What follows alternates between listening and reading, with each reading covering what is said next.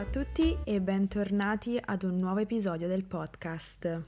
L'argomento di oggi è come smettere di tradurre nella propria mente quando cerchiamo di esprimerci nella lingua che stiamo studiando. Quando studiamo una lingua straniera mettiamo a confronto due mondi diversi e quindi è normale fare dei confronti. Fare dei confronti può anche aiutare alle volte. Altre volte non ci aiuta tantissimo. Quando è che non ci aiuta? Quando vediamo che rimaniamo bloccati su un determinato punto perché non riusciamo a capire perché quella struttura sia così diversa nella lingua che stiamo studiando rispetto alla nostra lingua madre. Non va a nostro beneficio nell'apprendimento della lingua straniera, anzi, il contrario, ci blocca il consiglio che sto per darvi è qualcosa che io ho implementato e eh, ho notato che effettivamente può essere utile.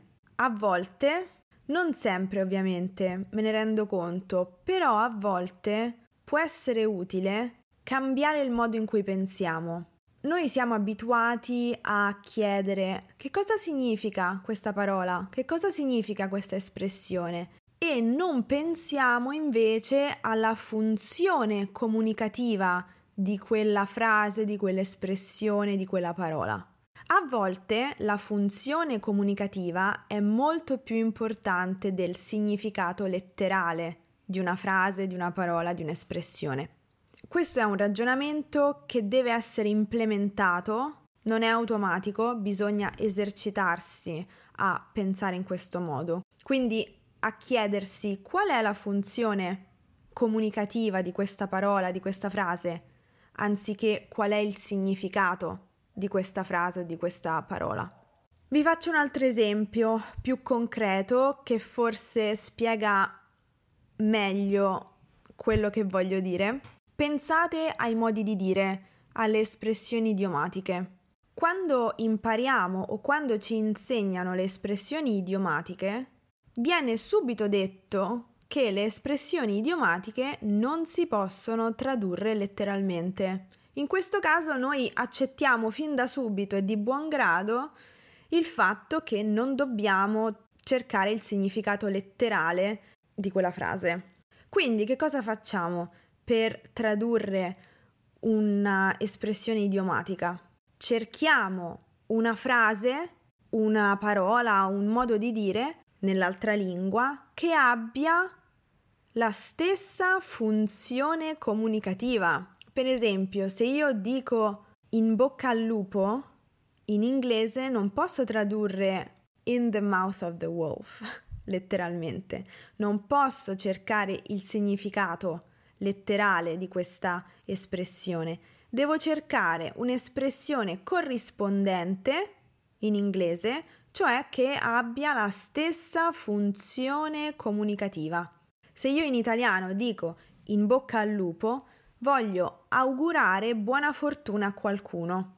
Noi siamo abituati a pensare in questo modo, però solo per le frasi idiomatiche, solo per le espressioni idiomatiche. Invece a volte dovremmo cercare di usare questo ragionamento anche in altri contesti linguistici, anche per frasi e strutture grammaticali che non sono frasi idiomatiche.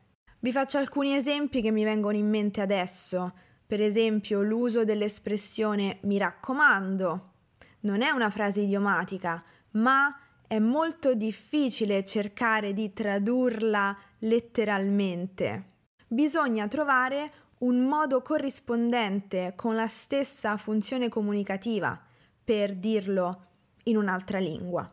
Oppure l'uso della particella C, l'uso della particella ne. Non sempre possiamo trovare delle traduzioni identiche letterali in altre lingue. Quindi che cosa dobbiamo fare? Dobbiamo capire la funzione comunicativa di quell'elemento per poterlo usare bene e anche in maniera naturale quando parliamo. Cercando di concentrarsi più sulla funzione comunicativa che sul significato possiamo abituarci a pensare in quella lingua. Questo è uno dei, dei problemi, se vogliamo, dell'imparare una lingua straniera. Tutti vogliamo parlare in modo naturale nella lingua straniera che stiamo studiando. Quello è il fine ultimo, parlare in maniera naturale. Ecco, pensare alla funzione comunicativa delle frasi piuttosto che pensare al significato, a cercare ossessivamente il significato letterale di una frase o di un'espressione, può aiutarci a raggiungere quel fine ultimo, cioè parlare in maniera più naturale. Questo ci permetterà anche di non tradurre più nella nostra mente prima di parlare. Questo è ciò che volevo dirvi oggi. Spero di essermi spiegata bene. Fatemi sapere che cosa ne pensate nei commenti qui sotto. Io vi ringrazio come sempre per avermi ascoltato anche oggi e ci sentiamo nel prossimo episodio. A presto, ciao!